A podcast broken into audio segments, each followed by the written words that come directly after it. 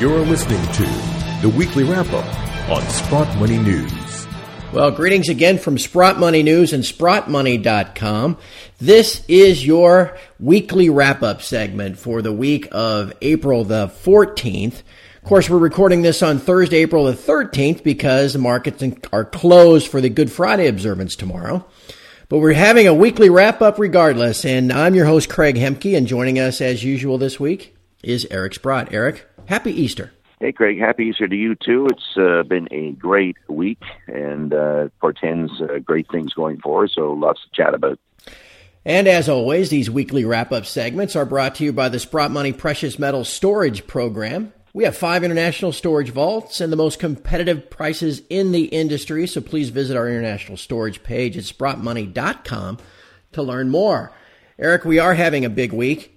Uh, let's start first with what seems to be driving most of the movement this week, and that is the geopolitics and the, uh, I guess, concerns that are growing around the world of U S involvement, not only in the Middle East, but now on the Korean Peninsula. Uh, what do you have about, what thoughts do you have about the about gold catching a bid kind of as a safe haven here? Well, I mean, I was shocked that Trump kind of reversed his view on meddling uh with his uh, strikes in uh, Syria. I mean, he basically said we shouldn't be meddling anymore. And uh, and now, of course, then fo- right following up on that, uh, you know, North Korea better not you know, go over this red line or some darn thing. And it almost looks like there's some deal with the Chinese and, and the U S regarding, well, we'll lay off on the trade side if you can guys get active on the North Korean front. And uh, so it may be that, you know, for all we know, they say they moved one hundred fifty thousand troops up to the North Korean border. By the way, that's like moving a whole city. Uh, uh, and, you know, maybe maybe China gets involved and who knows what happens after that. But it's uh, it's it's up in the air. It's a little chaotic. Uh, there's belligerence around on, on many fronts, and it's not good. Uh, and I think one of the things we have to think about with Trump is there's been so many changes in what he does mm-hmm. or what he's thought or what he promised and what's happening. And if I was a Trump voter, I would be very, very disappointed that the things that I thought were going to happen don't seem to be happening. Right. Including, you know, the, the draining the swamp, uh, the, the getting rid of the health care bill, the, the tax incentives, uh, the, the border wall, the the V A T, uh, the B A T, the border tax.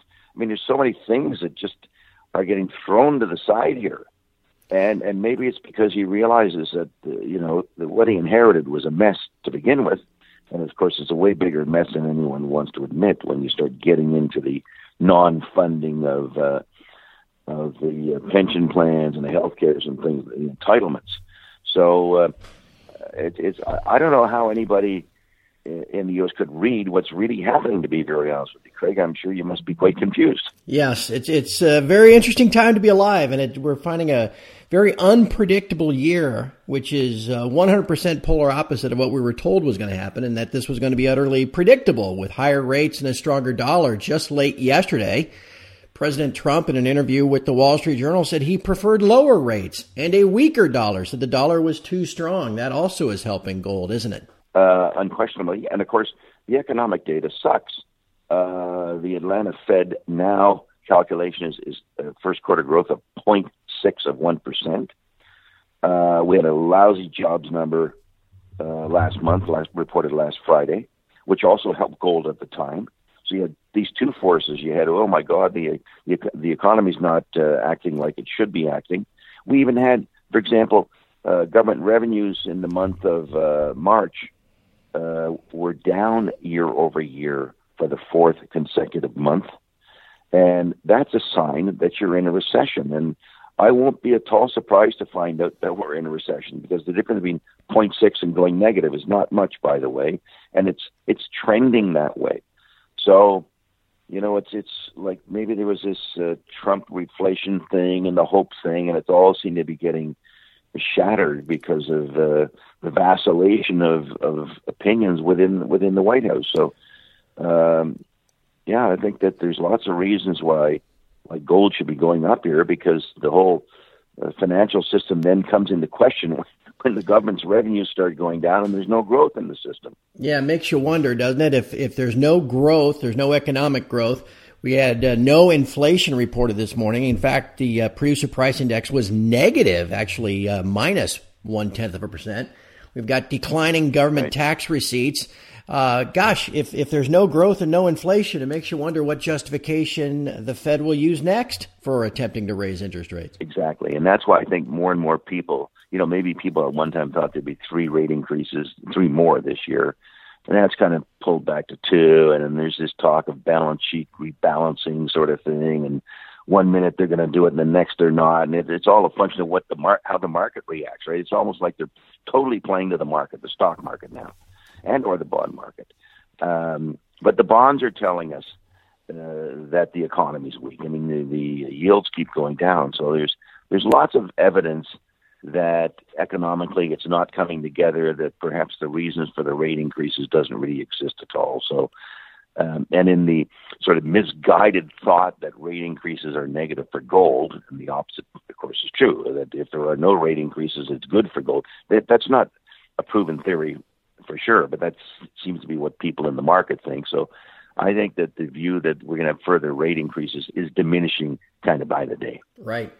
Well, let's talk about the two metals uh, specifically. Let's start with gold, Eric. For the year now, for two thousand seventeen, gosh, I remember, you know, back at the end of the year, gold was allegedly going down to the triple digits, right? This was pretty easy. Interest rates were going up, the dollar was going up, and gold was going down to eight hundred. Well, instead, Uh, at twelve eighty-eight this morning, gold is up nearly twelve percent year to date. And I know you were, uh, I guess, really interested, let's put it that way, to see those import numbers in India for March. Uh, what are your thoughts on gold? Well, the, the number was staggering. I mean, it, they imported one hundred twenty tons in the month of March. And they, you just can't.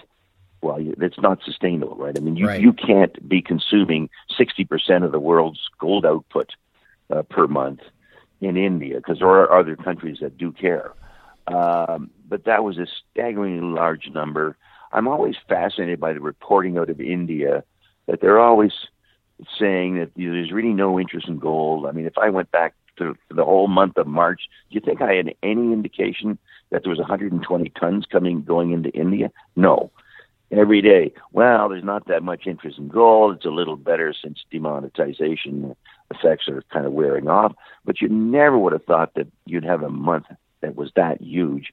I mean, the biggest imports I think they've ever had is something like eight hundred tons a year. So at, at one hundred twenty tons a month, you know, you're talking fourteen hundred tons here. Now, it's not going to continue, but I think it's a big statement about India is back. That's the important thing. And the other data on gold was that the U K Mint, in the month of March, their sales were up two hundred sixty-three percent year over year. And so it, it pulled the quarter out. The quarter ended up being up twenty percent for the quarter. But, and of course, they talk about all the people in Europe are buying gold, whether it's because of Brexit or uh, the French vote or perhaps the financial concerns in Italy or Spain or whatever. But lots of people in Europe are buying gold. So it's... Uh, That's been been excellent. And, of course, one thing I, I should probably close on is, uh, I mean, the stocks are acting very, very well. I was just sitting here thinking, you know, I have a stock that's gone up over two thousand percent since the low of December fifteenth. It's, it was obviously a, a penny ugly at the time. Yeah. But, but nonetheless, but stocks are moving, and we're getting some drill plays and drill results that where the stocks react. I, I was looking at a stock the other day, and it went up, I think it went up uh, fifteen percent in two days on a drill drill hole. So the market for stocks is, is getting quite interesting here. Um, of course, the price going up could really is going to really carry everybody because it's all profit, right? You you tack an extra hundred bucks on, it's pure profit. So th- that could almost, you know, if a guy was pr- producing for a thousand bucks an ounce and he was getting twelve hundred, you were making two hundred. Now you're making almost three hundred. So your profit went up fifty percent. That's why the stocks go up. So it's uh, it's been a pretty exciting time. Silver looks like it's breaking out here. People are talking about, well, it's got to get through eighteen fifty-four. I know it's through it as we speak right now. Whether it holds up uh, through the end of the day, we'll see.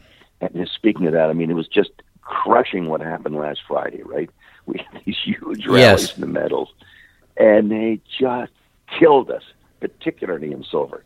And I'm happy to report that those guys that are short silver have probably lost about seven hundred fifty million bucks this week.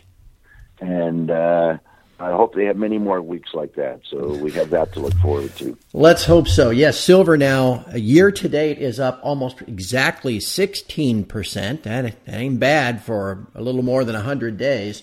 Open interest, though, on the silver COMEX now back to an all-time high, at least it looks like, as of yesterday. And Eric, you know, we talk about all this physical demand, but as long as people are willing to accept, I don't know, banana peels, paper clips, whatever else you want to call uh, metal and, and set the price that way, it gives the banks a lot of power. What do you make of open interest here? I mean, we got a margin cut this week trying to maybe help the shorts out a little bit. Can can they be stretched to the point where they'll, where they'll stop, or is it just an infinite amount of paper silver that can be created? Well, nothing's ever infinite, as you well know. I mean, there's going to be a limit to it, and uh, you know, it just takes a smaller and smaller percentage of the people who want to take the physical silver now with that kind of open interest. You're talking about uh, one point two billion ounces of open interest, I think, or in excess of that. Uh, somebody's going to figure it out here and, and, and take delivery someday, and of course, it's, that will be an impossibility. In which case the COMEX would just fail and, and, and give you back dollars for your contract instead mm-hmm. of uh, real silver. So I would never advise anybody to be thinking they own silver by buying a commodity contract, because that ultimately won't be what happens. But, um, yeah, someday it'll break. Uh, you know, we, we there was some talk, I mentioned this in the last couple of conversations, of tightness in the uh, metal markets, the physical metal markets, and perhaps it was because of the Indian demand, by the way, which we now see in the numbers. Um, but you can kind of see in silver, it should be the same thing. And uh, I just hope we break it someday. It could happen anytime with this rush into um, into the precious metals markets. It's for everyone in the world, right? It's not just people in North America that are looking at all this stuff. I mean, imagine if you're living in Asia, right? And the threat of war, and you know how you can consolidate your wealth, and you want to get it in as, as small a form as you can in case you got to make the big move quickly. So um, all those things are, are pushing people towards precious metals. So I'm kind of hoping we'll get a very, very big year here. And as the year continues, we have threat of uh, Frexit, Italy, everything else on the European continent, all of this geopolitical stuff, uh, stalling U S economy. Looks like uh, the trend is our friend, Eric. So at this point, we will uh, sit back and we'll watch the events this weekend. And then we'll see where we are next week, and I look forward to speaking with you again next Friday. Okay, Craig. All the best. And from all of us here at Sprott Money News and Sprott Money dot com, thank you for listening, and have a great holiday weekend.